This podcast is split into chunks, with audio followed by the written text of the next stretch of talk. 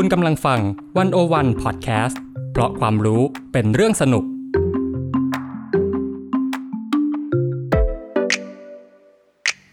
One-O-One In Focus เจาะไฮไลท์เด่น เศรษฐกิจสังคมการเมืองทั้งไทยและเทศโดยกองบรรณาธิการ The One-O-One dot Wor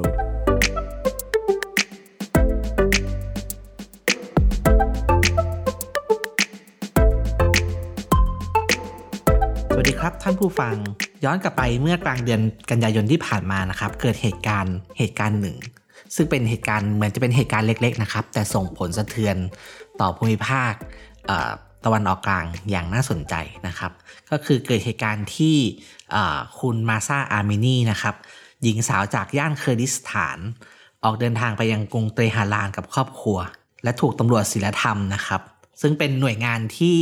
เป็นหน่วยงานอย่างเป็นทางการของรัฐนะครับ ที่ทำหน้าที่ปราบปรามเนี่ยคนที่ทำผิดกฎระเบียบของรัฐเนี่ยจับกลุ่มนะครับโทษฐานที่ไม่สวมดีฮาร์ให้ตรงกับที่รัฐบาลกำหนดนะครับโดยที่เจ้าหน้าที่บอกกับครอบครัวเธอว่าจะขอพาตัวอามินี่ไปเข้ารับการอบรม และจะปล่อยตัวภายในครึ่งชั่วโมง แต่หลังจากนั้นไม่นานเธอกับถูกพาตัวไปโรงพยาบาลอย่างเร่งด่วน และเข้ารักษาตัวด้วยการโคม่าอยู่ 2 วันก่อนที่จะเสียชีวิตลงนะครับ เหตุการณ์นี้นะครับ ก่อให้เกิดการประท้วงครั้งใหญ่มากที่สุดครั้งหนึ่ง หลังจากอาราสปริงในประเทศอิหร่านนะครับ เกิดขบวนการที่ม็อบออกมาเผาฮิญาบนะครับ เริ่มต้นในที่อิหร่านแล้วก็เริ่มแพร่กระจายไปทั่วโลกนะครับก็เหตุการณ์นี้น่าสนใจตรงที่ว่าหลายคนก็รู้ว่าอิหร่านเนี่ยเป็นประเทศที่เป็นรัฐที่อำนาจนิยมเผด็จการนะครับแล้วก็การประท้วงเนี่ยแม้จะเกิดขึ้นอยู่บ่อย นะครับแต่ม็อบเนี่ยก็มักจะถูกรัฐบาลกดปราบเสมอนะครับ วันนี้ One-O-One In Focus อยากจะชวนคุณผู้ชมมา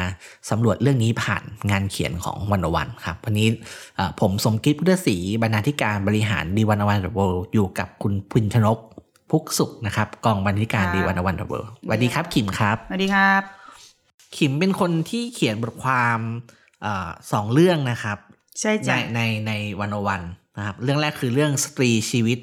อิสรภาพ เมื่อผู้หญิงลุกมาเผาฮิญาบเพื่อประท้วงตำรวจศีลธรรมในอิหร่าน บทความนี้ขิมเขียนในช่วงปลายปลายเดือนกันยายน ซึ่งเกิดเหตุการณ์ขึ้นมาใหม่เลยนะครับอยากให้ขิมเล่าให้ฟังหน่อยครับว่าหลังจากที่คุณมาซาอามินีเนี่ยเสียชีวิตลงเนี่ยพัฒนาการตอนนั้นเนี่ยมันเกิดอะไรขึ้นบ้าง คือหลังจากที่คุณนามินี่เสียชีวิตลง ซึ่งก็เต็มไปด้วยข้อกังขาถูกไหมคะ เพราะว่าทางรัฐก็ออกมาบอกว่าเธอหัวใจวาย เธอเสียชีวิตไม่ได้มีพฤติกรรมที่น่าสนน่าน่าจับตาอะไรประมาณเนี้ย คนก็ไม่เชื่อ แล้วก็บอกว่าก็ก็พูดสิว่าเธอโดนซ้อม แต่เมื่อเจ้าหน้าที่รัฐบ่ายเบี่ยง แล้วก็ไม่ปราศจากการไต่สวนข้อเท็จจริงว่าเจ้าหน้าที่ศีลธรรมทำร้ายเธอจริงไหมคนก็เลยแห่กันมา ลงถนนเพื่อประท้วง แต่สิ่งที่น่าจับตาคือเป็น movement ที่ถือว่าเดือดดาลประมาณหนึ่งแล้วกัน เพราะว่ามีผู้หญิงที่ปลดฮิญาบของเธอออก แล้วก็ตัดผม หรือที่คนเขารู้สึกว่าดุเดือดมากๆ คือการเผาฮิญาบในการประท้วง แล้วก็ลงโซเชียลมีเดียอะไรเงี้ยพี่จุง ซึ่งซึ่งถือว่าเป็น movement ที่ใหญ่อยู่เหมือนกัน คนออกมาประท้วงแบบนับพันเลยค่ะ ในบทความนี้ครับ ขิมเล่าให้ฟังว่าจริง ๆ แล้วเนี่ยเจ้าหน้าที่ศีลธรรมเนี่ยเซ้อมใช่ไหมคือภายหลังเนี่ยทราบมาว่าเป็นซ้อมซ้อมจนเสียชีวิตและแต่ว่าตำรวจเนี่ยปฏิเสธนะครับ ที่น่าสนใจก็คือข้อมูลข้อมูลเกี่ยวกับการเสียชีวิตของอามีนีเนี่ยถูกเผยแพร่สู่สู่สาธารณะผ่านการโดนแฮ็กนะครับ ก็เลยทำให้แบบว่าคนเนี่ยยิ่งโกรธขึ้นขึ้นไปใหญ่นะครับ แล้วก็คนที่ออกมานำขบวนในการประท้วงครั้งนี้เนี่ยก็บอกว่าเป็นเฟมินิสต์ด้วยเอ่อออกมาประท้วงด้วยสโลแกนสตรีชีวิตอิสรภาพนะครับค่ะแล้วก็ใช้คำว่าเผด็จการจงไปตายนะครับ ก็เอ่อน่าน่าสนใจมากๆนะครับ แล้วอยากให้ขิมเล่าให้ฟังนิดหนึ่งครับ ว่าแล้วขบวนการประท้วงเนี่ยมันจากอิหร่านเนี่ยมันเริ่มแพร่ขยายออกไปสู่เอ่อพื้นที่อื่นๆได้ยังไงบ้าง คือมันก็มีคืออะประเด็นเรื่องผู้หญิงกับอิหร่านเนี่ยเขาก็มีการ movement เรื่องอ่า เรื่องสิทธิ์กันมานานแล้วนะพี่จุง อันนี้คือไม่ได้ครั้งแรก แต่ว่าครั้งที่ผ่านมามันก็สลายไปเองตามธรรมชาติอะเนาะอาจจะประสบความสำเร็จบ้าง หรือไม่สำเร็จบ้างก็ว่ากันแต่ว่ามันผ่านการถกเถียงเรื่องที่ว่าสิทธิ์ผู้หญิงมีควรมีอะไรบ้าง ไปเรียนหนังสือได้ไหมออกนอกบ้านได้หรือเปล่า อ่าทำอาชีพอะไรได้บ้างที่ไม่ใช่แม่บ้าน อันนี้คือเป็นสิ่งที่เขาตกลงกันในในอิหร่านและว่าโอเคทำได้ แต่เมื่อมันมาถึงจุดที่ว่า เป็นการ เถียงกันเรื่องต้องคุมฮิญาบไหม ถ้าไม่คุมล่ะจะเป็นยังไง มันกลายเป็นสิ่งที่ใหม่สำหรับคือเป็นเรื่องใหญ่ของของสังคมเขาเหมือนกัน แล้วเมื่อมันมีการจุดประเด็นนี้ขึ้นมาในอิหร่านเนี่ย มันก็ทำให้ประเทศมุสลิมอื่น ๆ เขาตั้งคำถามเขาเกิดการเคลื่อนไหวหรือเอาใจช่วยบ้าง even ใน in อเมริกาพี่จุงที่ว่า ต่อให้ไม่ใช่มุสลิม แต่เขาก็ออกมาเคลื่อนไหวเพื่อสนับสนุนการเคลื่อนไหวในอิหร่านด้วย เป็นการเอาใจช่วยจากอานอกประเทศเหมือนกันค่ะ ครับ ก็เล่าไว้เป็น background นะครับ ในบทความขิมก็เล่าไว้ค่อนข้างละเอียดนะครับ ก็คือบอกว่าจริงๆแล้วเนี่ยที่อิหร่านเนี่ยมีกฎให้สตรีเนี่ยต้องสวมฮิญาบมาตั้งแต่ปี 1979ครับซึ่งเป็นหลังการปฏิวัติอิหร่าหนลังการเนาะปฏิวัติอิหร่านนะครับ ซึ่งตอนนั้นเนี่ยประเด็นทางการเมืองของของประเทศอิหร่านเนี่ยคือการสู้เพื่อให้เอ่อมีเขาเรียกว่าอะไรอะให้ศาสนาอิสลามเนี่ยเป็นเป็นศาสนาหลักใช่ไหมครับฉะนั้นเอ่อ กฎกติกาที่ตามมาเนี่ยก็จะเป็นกฎกติกาที่อิงกับศาสนาอิสลามเป็นหลักนะครับ แล้วก็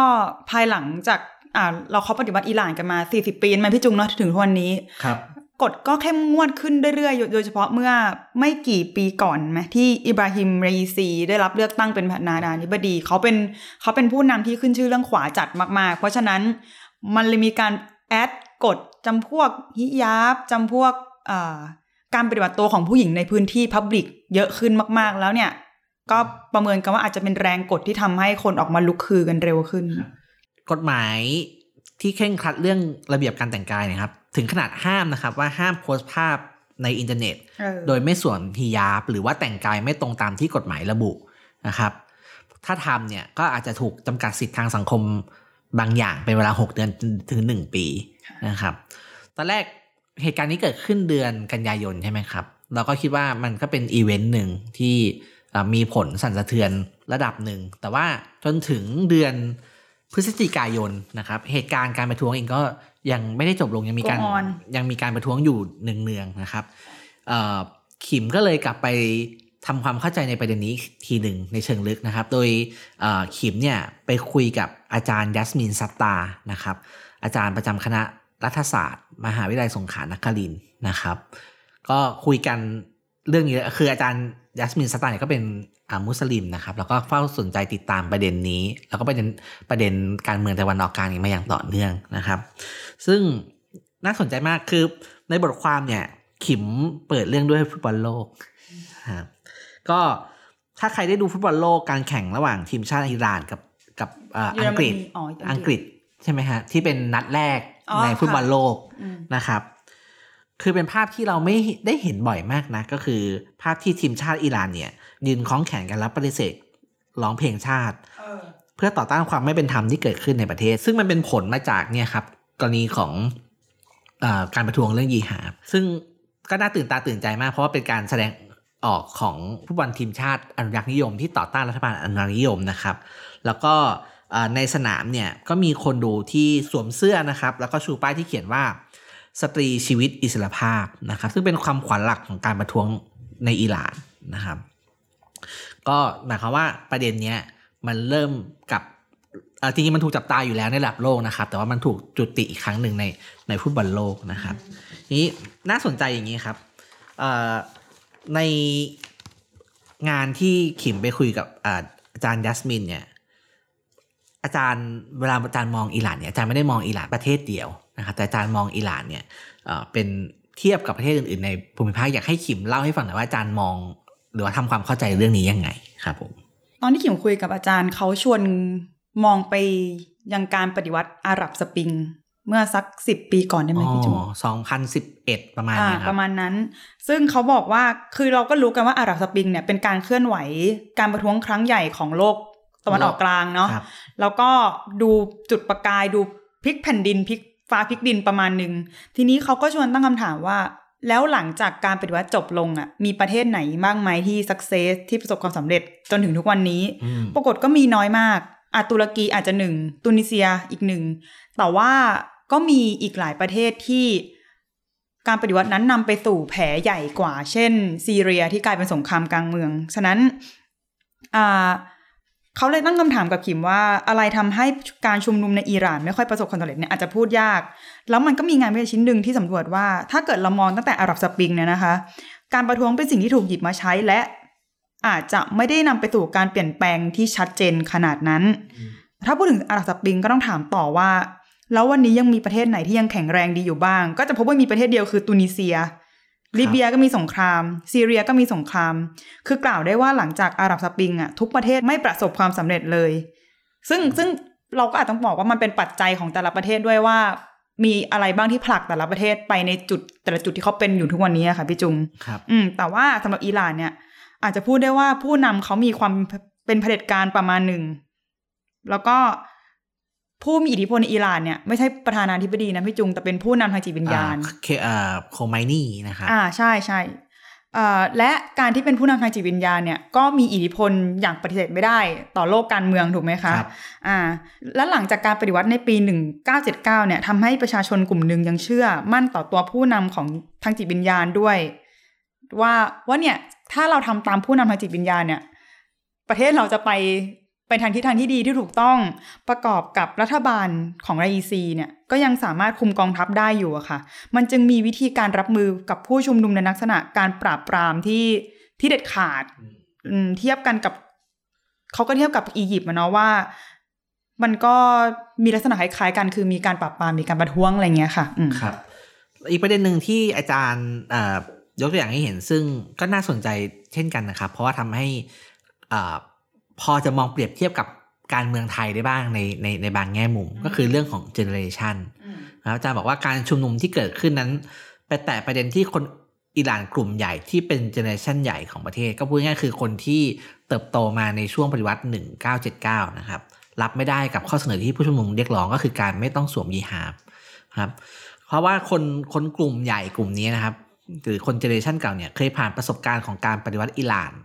ซึ่งเรียกร้องประเด็นความเป็นอิสลามในแบบชีอะห์มาก่อนนะครับหมายความว่าคือการการเรียกร้องเพื่อให้อิหร่านเนี่ยกลายเป็นรัฐอิสลามแล้วก็ประสบความสำเร็จความสำเร็จนะครับฉะนั้นสภาพสังคมเนี่ยที่ผ่านมามันเลยไม่ค่อยเถียงกันเรื่องศาสนามากนักนะครับแต่ว่าการที่คนรุ่นใหม่นะครับออกมาพูดเรื่องยีฮาดเนี่ยมันเป็นการไปแตะประเด็นที่แบบเซนซิทีฟอ่อนไหวของเขาใช่ครับ ก็อ่าอันนี้เป็นการตีความของ ผมเองนะครับ ผมคิดว่ามันคล้ายๆ กับที่คนรุ่นใหม่ในเมืองไทยเนี่ยออกมาแตะอ่าเอามาพูดเรื่องการเป็นรูปสถาบันกษัตริย์ครับมันเป็นเรื่องที่มันไม่เคยถูกพูดถึงมาก่อนในในในยุคสมัยเดิมนะครับ แต่เป็นแต่เป็นพื้นที่ทางการเมืองที่คนรุ่นใหม่สนใจและต้องการแก้ไขนะครับผมทีนี้อาจารย์ก็อ่าขิมก็ชวนอาจารย์คุยต่อใช่ไหมครับ ว่าแบบแล้วจริง ๆ แล้วเนี่ยการประท้วงนะครับ หรือการเกิดม็อบครั้งนี้เนี่ยมันจะเปลี่ยนอิหร่านได้จริงไหมนะครับอืมซึ่ง อาอาจารย์มองว่ายังไงครับขิมเรื่องนี้ คืออย่างพวกเราเราก็เอาใจช่วยเนาะจากห่างๆแล้วกันว่าอยากให้ประสบความสำเร็จอยากให้มันพลิกฟ้าความแผ่นดินอะไรได้ แต่ว่าอาจารย์เขามองด้วยสายตาแบบrealistic ประมาณหนึ่งเขาก็ออกตัวนะ ว่าขอให้มองแบบลองดูเลย คือคิดว่าคงเหมือนเดิมเขาอาจเขาบอกว่าคืออาจยังมีผู้ที่มาสนับสนุนการเคลื่อนไหวของผู้ชุมนุมอยู่แหละ แต่ว่าถ้าเกิดว่าจะให้มันเปลี่ยนแปลงได้จริงๆอะมันควรจะมีคนที่มาสนับสนุนในระดับนโยบายทางการเมืองหรือรัฐบาล คือ ผลักดันให้มันเป็นเชิงนโยบายอย่างเป็นรูปธรรมอะค่ะไม่ได้เกิดขึ้นเพียงท้องถนนอย่างเดียวเท่านั้นอะถ้าเกิดมองย้อนไปถึงที่พี่จุงพูดเมื่อกี้คือมันอาจจะคล้ายๆกับที่เราพูดกันเนาะว่าการเมืองบนท้องถนนน่ะอาจไม่มากพอแต่มันจำเป็นต้องมีนักการเมือง มีคนในสภาที่ช่วยผลักดันประเด็นเหล่านี้อย่างจริงจังด้วย ประเด็นคือในอิหร่านนะยังไม่มีนักการเมืองที่เห็นที่พร้อมจะผลักดันประเด็นนี้มากพอ เพราะว่าอาจารย์เขาก็บอกว่าการเมืองในอิหร่านก็ก็ขวา พอสมควร อืม คือยิ่ง ยิ่งมองยิ่งรู้สึกว่าเทียบเคียงกับเมืองไทยได้นะครับ ในเลือดในเนื้อเลย โอเค แต่ว่าอาจารย์ก็เอ่อให้มุมที่น่าสนใจนะครับ คือถ้าเปลี่ยนคำถามว่ามันเปลี่ยนการเมืองไหมอาจจะยากอืมแต่ว่ามันอาจจะเปลี่ยนผู้คนอืมอยากให้ขิมช่วยอธิบายขยายความประเด็นนี้หนะครับ ว่าที่อาจารย์บอกว่ามันเปลี่ยนผู้คนเนี่ยมันอาจารย์หมายความว่ายังไง เอ่อม็อบครั้งนี้ในอิหร่านเนี่ยคล้ายไทยอีกแล้วพี่จุง คือว่ามันเต็มไปด้วย การลงถนนการสนับสนุนของกลุ่มคนรุ่นใหม่พอสมควร ในบทความแรกที่ขิมเขียนน่ะเราจะเห็นว่าขิมแนบลิงก์พวกแบบแฟดม็อบเนาะหรือว่าคลิปวิดีโอไวรัลหรือภาพมีม ซึ่งผู้ใหญ่นะไม่มีทางตามทันแน่นอนและทั้งหมดเนี่ยเกิดขึ้นโดยคนรุ่นใหม่โดยเด็กๆที่เห็นด้วยกับสิ่งที่ม็อบเรียกร้องนะคะ ดังนั้น อาจารย์เขาก็บอกว่าหากเราเปลี่ยนคำถามว่าแล้วการประท้วงนี้มันเปลี่ยนผู้คนได้ไหม อันนี้ก็จะเป็นอีกเรื่องหนึ่งเลยเพราะเขาคิดว่าการเคลื่อนไหวก็เปลี่ยนแปลงวิธีคิดของกลุ่มคนรุ่นใหม่ในอิหร่านด้วยเหมือนกันนะคะ รวมทั้งอาจจะเปลี่ยนแปลงคนรุ่นเก่าที่เขาเห็นถึงปัญหาบางอย่างแหละ ให้ให้ออกมา endorse ให้ออกมาแสดงความคิดเห็นต่อประเด็นเหล่านี้มากขึ้นไม่ใช่แบบว่าเงียบอย่างที่เคยเป็นเนาะแต่ว่า อย่างไรก็ตามการจะไปให้ไกลกว่าการเปลี่ยนแปลงความคิดผู้คนนั้นเนี่ย อาจารย์เขาก็มองว่ามันยังเป็นเรื่องยากอยู่อะค่ะ อาจจะยังยากอยู่ อืม ครับ ก็ขอแวะคุยประเด็นนี้นิดนึงนะครับ ว่าขิมก็ถามอาจารย์ใช่ไหมครับ เห็นในอิหร่านมีขบวนการคนรุ่นใหม่ แล้วก็มีฝ่ายขวาที่ค่อนข้างเข้มแข็งนะครับขิมก็ชวนอาจารย์คุยว่าแล้วทำไมฝ่ายฝ่ายขวาในอิหร่านแข็งแรงขนาดนี้นะครับ คือ ผมสนใจส่วนตัวผมสนใจคำถามนี้เพราะมันทำให้เราคิดถึงฝ่ายขวาในเมืองไทยที่เหมือนจะงอนแง่นแต่จริงๆก็ยังก็ยังแข็งแรงมากในแง่ของการถือโครงสร้างแล้วก็กลไกอำนาจรัฐนะครับ อาจารย์อธิบายอันนี้เป็นของอิหร่านนะครับ อาจารย์บอกว่าประการแรกเนี่ยคือฝั่งขวาเนี่ยเติบโตขึ้นมาด้วยความเชื่อแบบหนึ่ง ที่หล่อหลอมตัวตนและวิธีคิดของพวกเขานะครับ ประการต่อมาก็คืออการที่ฝั่ง ขวาแข็งแรงขึ้นเนี่ยอาจเป็นผลเพราะโลกตะวันตกด้วย เพราะว่าโลกตะวันตกเนี่ยคว่ำบาตรอิหร่านนะครับโดยเฉพาะการคว่ำบาตรทางเศรษฐกิจทำให้อิหร่านซึ่งเป็นประเทศที่มีทรัพยากรเยอะ โดยเฉพาะน้ำมันเนี่ยกับไม่อาจเติบโตทางเศรษฐกิจได้เท่าที่ควรจะเป็น คนกลุ่ม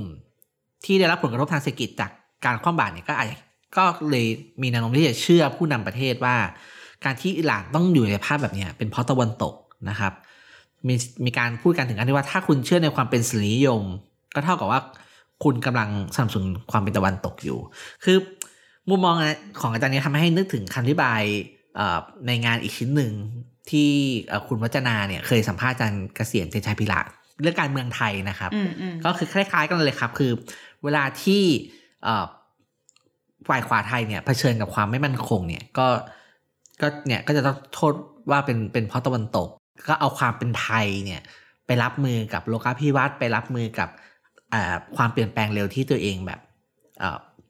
รับมือไม่ได้ซึ่งในด้านกลับมันก็อาจจะคล้ายๆกันนะครับในว่าว่า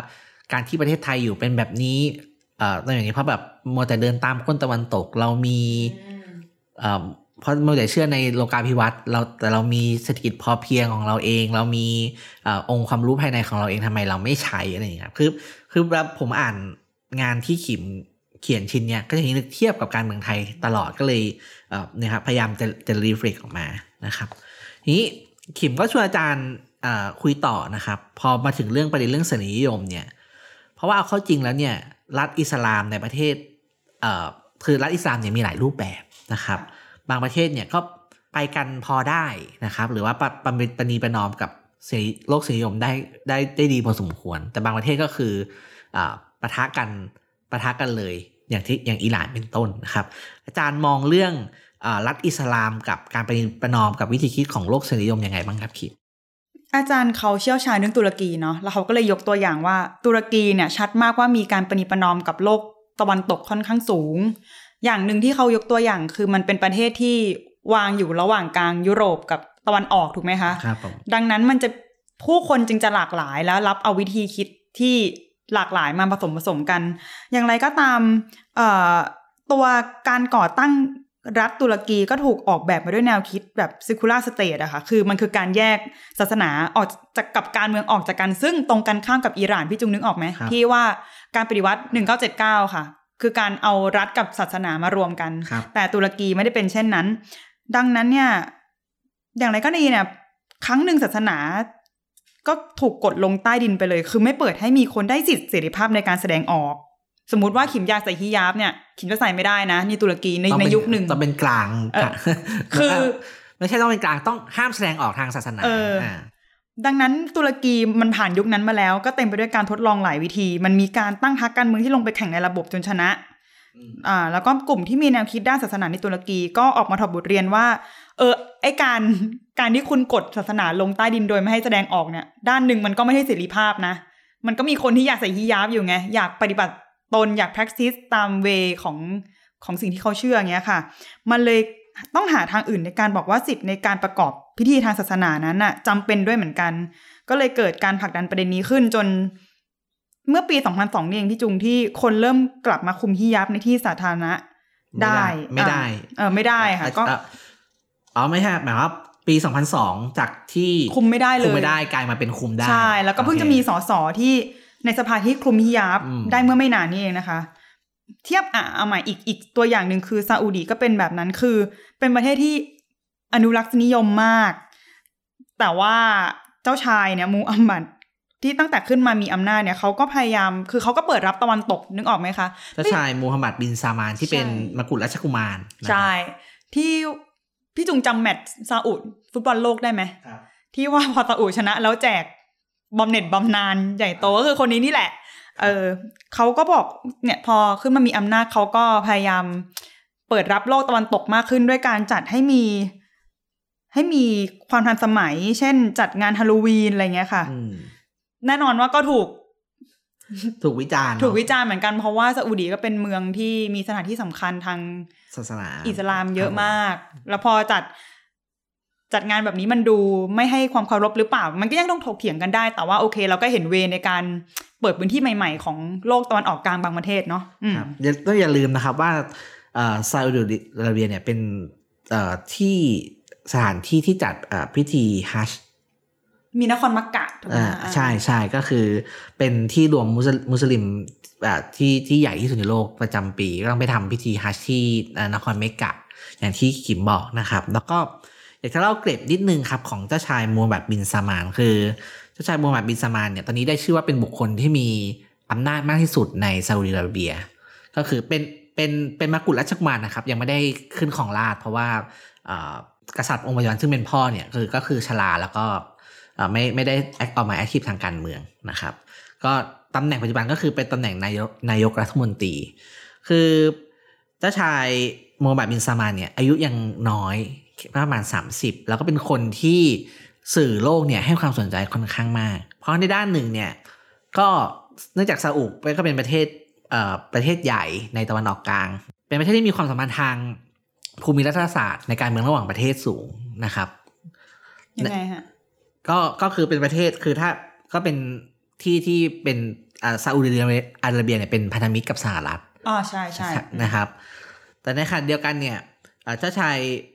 โมฮัมหมัดบินซามานก็มีลักษณะของผู้นำแบบอำนาจนิยมอยู่ ก็คือ ข่าวหนึ่งที่ที่ดังมากๆก็คือข่าวที่มีการฆ่านักข่าวอ่าชาวซาอุนะครับกำลังจะคามาพูดคาช็อกกี้นะครับ ซึ่งล่าสุดนะครับก็เพิ่งอ่ามีข่าวว่าศาลที่สหรัฐอเมริกาเนี่ยตัดตัดสินแล้วนะครับ ว่ายกฟ้องเจ้าชายโอ้นะครับ แต่ที่สาเหตุที่ยกฟ้องเจ้าชายเนี่ยเพราะว่าเอ่อไม่มีอำนาจในการพิจารณาคดีนี้ เพราะเจ้าชายได้รับการคุ้มครองอาตามสิทธิทางการทูตอะไรเนี่ยครับอ่าแต่ที่ที่อยากเล่าให้ฟังก็คือ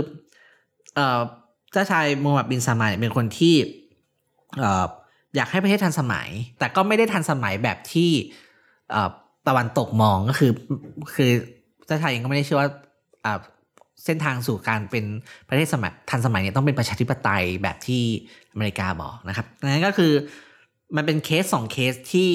อาอาจารย์เล่าให้ฟังก็คือตุรกีก็ปณีประนอมกับโลกสนิยมแบบหนึ่งนะครับซาอุดิอาระเบียก็ ปณีประนอมกับโลกสนิยมอีกแบบหนึ่งนะครับ ก็เอ่อ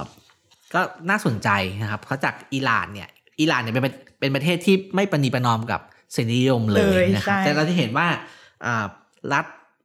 เอ่อที่เป็นมุสลิมเนี่ยที่ที่เอ่อรัฐที่เป็นมุสลิมในความหมายที่อาจารย์บอกก็คือว่ารัฐที่เอ่อคนเอ่อมีมุสลิม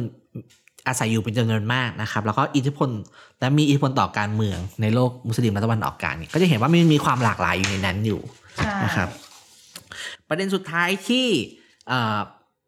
ผมเลือกหยิบมาคุยกับขิมนะครับเราคิดว่าเป็นประเด็นที่ที่ที่น่าสนใจก็คือว่า ปรากฏการณ์ที่เกิดขึ้นในอิหร่านเนี่ย มันไม่ใช่เรื่องแค่ในอิหร่าน แต่อย่างแต่อย่างที่บอกว่าเอออิหร่านเป็นประเทศที่มีความ สำคัญในการเมืองระหว่างประเทศครับอยู่อยู่ตลอดนะครับ อาจารย์มองเรื่องนี้เชื่อมกับการเมืองระหว่างประเทศยังไงครับ โดยเฉพาะอเมริกากับรัสเซียเอ่อคือที่ผ่านมาเนาะถ้าเราตามข่าวของอเมริกาเราจะพบว่าอเมริกากับอิหร่านนี่งองแง่งกันมาประมาณหนึ่งเหมือนกัน อย่างทรัมป์ก็ประกาศถอนตัวจากข้อตกลงนิวเคลียร์อิหร่านนะคะ แล้วมันนำทำให้ คือเกิดความไม่พอใจขึ้นระหว่างประเทศนั่นแหละก็แบบคุณคว่ำบาตรเราทำนองนี้ถูกไหมคะ ทีนี้ ภายหลังจากทรัมป์ออกก็กลายเป็นคุณไบเดนขึ้นมาริพับลิกันเนี่ยเขาก็เสนอให้คว่ำบาตรผู้นำอิหร่านต่อไปเลยอืมเพื่อความสงบสุขใดๆก็ตาม ขณะที่เดโมแครตของโจไบเดนเนี่ย ก็ยังไม่รับไม้ต่อนั้นเสียทีเดียว แต่ว่า anyway คือก็ยังการคว่ำบาตรยังรีเมนต่ออะค่ะครับทีนี้อาจารย์เขาก็บอกว่าแน่นอนว่าถึงตอนนี้สหรัฐอะยังคว่ำบาตรต่อ คือช่วงหนึ่งอาจจะมีการเหมือนเล็งว่า เอ๊ะจะถอนการคว่ำบาตรดีไหม แต่หลังจากสงครามรัสเซียยูเครนเนี่ยหลายอย่างก็เปลี่ยนไปนึกออกไหมคะ อิหร่านเองก็แสดงจุดยืนชัดเจนว่าอยู่ฝั่งรัสเซียกับจีน มันจึงอาจจะเป็นเรื่องที่ว่าสมมุติถ้าไม่คว่ำบาตรในตอนนี้เนี่ยผลลัพธ์นั้นจะส่งผลอย่างไรต่อฐานเสียงของเดโมแครต เพราะฐานเสียงของเขาก็ยังมีความคิดและความเชื่อที่ว่าสหรัฐเนี่ยคือพ่อฮีโร่ของการปกป้องจักรวาลเสรีนิยมอยู่พี่จุงเออครับมันอาจจะต้องรอดูต่อไปแต่แน่นอนว่า ตอนนี้การคว่ำบาตรก็ยังยัง go on นะคะยังยังอยู่ต่อ แต่ที่แน่ ๆ ที่วิธีสหรัฐปฏิบัติต่อโลกมุสลิมเนี่ยก็เปลี่ยนไปนะคะอาจารย์ยัสมินเขาก็บอกว่ามันมีความประนีประนอมมากขึ้นอ่าเนื่องจากพันธมิตรเดิมอย่างซาอุเนี่ยหันไปทำการค้ากับรัสเซียและจีน สหรัฐเลยต้องหาสมดุล ด้วยการเป็นมิตรกับโลกมุสลิมมากขึ้น คือพยายามเล่นบทบาทในการวางสมดุลอำนาจอยู่เหมือนกันนะคะ ทั้งนี้สหรัฐก็เริ่มปรับตัวอะอย่างที่เราเห็นชัดๆคือ หนังฮอลลีวูดเดี๋ยวนี้ไม่ไม่ได้มีตัวร้ายเป็นคนมุสลิมอะนะเป็นครัรับสเซียจีนเป็นรัสเซียครับแทนเป็นอ่า มีมีแบบว่าตัวละครฮีโร่ที่เป็นมุสลิมด้วยอะไรเงี้ยมันมันเกิดการถ่วงดุลอำนาจอยู่เหมือนกันในสายตาอาจารย์ยัสมินค่ะ อืมครับ ก็อ่าอาจจะเล่าเสริมนิดเดียวครับ คือความสำคัญของอิหร่านเนี่ยในภูมิภาคเนี่ยอย่าลืมว่าประเทศอิหร่านเนี่ยเป็นประเทศที่มีนิวเคลียร์อ่านะครับค่ะซึ่งใช่อ่าสหรัฐเนี่ยอ่ามักจะมองว่าประเทศที่มีนิวเคลียร์เนี่ยเป็นภัยคุกคามโลก ยกเว้นตัวเองอืมนะครับ อันนี้ก็เรามีได้แต่คนอื่นมีไม่ได้พูดอ่าแล้วก็ที่น่าสนใจก็คือเราแน่นอนว่าเอ่อเวลาเรามองการเมืองแบบเสรีนิยมเนี่ยเราก็มักจะมองว่าสหรัฐเนี่ยเป็นประเทศประชาธิปไตยนะครับอ่าปกป้องเออคุณค่าแบบประชาธิปไตยนะครับ แต่ว่าถ้าเราดูรายละเอียดจริงๆเนี่ยสหรัฐจะใช้คือแน่นอนว่าในประเทศเนี่ยในประเทศเนี่ยคุณค่าประชาธิปไตยเนี่ยสหรัฐให้ความสำคัญเป็น เป็นอันดับที่หนึ่งก็ว่าได้นะครับ แต่พอเป็นการเมืองระหว่างประเทศเนี่ย มันก็อยู่ที่ว่าสหรัฐกำลังดีลกับใครนะครับอืมอันเนี้ยอ่าเป็นเรื่องที่คนที่ศึกษาการเมืองระหว่างประเทศนี่ก็จะเห็น เวลาดีลกับบางประเทศเนี่ยก็จะพูดเรื่องคุณค่าประชาธิปไตย เวลาดีลกับบางประเทศ คุณก็ไม่จำเป็นต้องเป็นประชาธิปไตยก็ได้ คุณก็เป็นเพื่อนเราได้นะครับอ่ายกตัวอย่างซาอุซาอุดิอาระเบียเป็นต้นนะครับซาอุดิอาระเบียเป็นพันธมิตรที่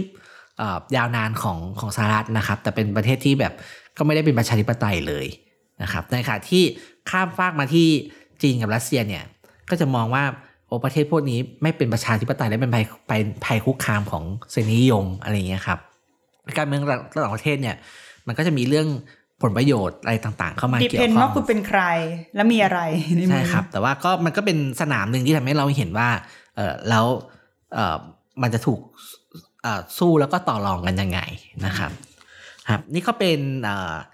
เนื้อหาบางส่วนนะครับแต่ก็เป็นก็เป็นส่วนสำคัญละกันที่เราหยิบยกมานะครับจากบทสัมภาษณ์อาจารย์ยัสมินซัตตานะครับอาจารย์ประจำคณะรัฐศาสตร์มหาวิทยาลัยสงขลานครินทร์นะครับที่ขิมไปชวนมาโดยเริ่มต้นจากเรื่องนี่แหละการประท้วงของผู้ชุมนุมในอิหร่านนะครับ สตรีชีวิตแล้วก็อิสรภาพนะครับ ก็ใครที่สนใจเรื่องนี้นะครับ เราก็อยากชวนไปอ่านบทความฉบับเต็มกัน มีบทความ 2 ชิ้นนะครับ ที่อะขิมเป็นคนเขียนเองนะครับ ก็แนบลิงก์ไว้ให้เดี๋ยวท้ายพอดแคสต์แล้วกันครับเนาะผมกดปุ่มก็อ่านกันได้ค่ะขออนุญาตอ่านชื่ออีกครั้งหนึ่งครับ ชิ้นแรกนะครับ คือเรื่องสตรีชีวิตอิสรภาพ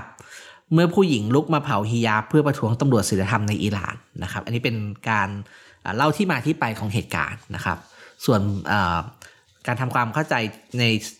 อ่า ที่ลึกลงไปหน่อยเนี่ยก็เป็นบทสัมภาษณ์อาจารย์ยาสมิน ซัตตาร์นะครับก็ในบทสัมภาษณ์ชื่อยาสมิน ซัตตาร์และปลายทางของการชุมนุมสตรีชีวิตอิสรภาพในอิหร่านที่อ่านไม่ง่ายนะนะครับครับผมครับผมก็วันนี้ก็ชวนคุยกันเท่านี้ครับ ก็ One-O-One In Focus ตอนต่อไปจะเป็นอะไรก็อยากชวนติดตามกันนะครับ วันนี้ผมสมคิดพุทธศรีแล้วก็ขิมขอสวัสดีไปก่อนรับสวัสดีค่ะสวัสดีครับ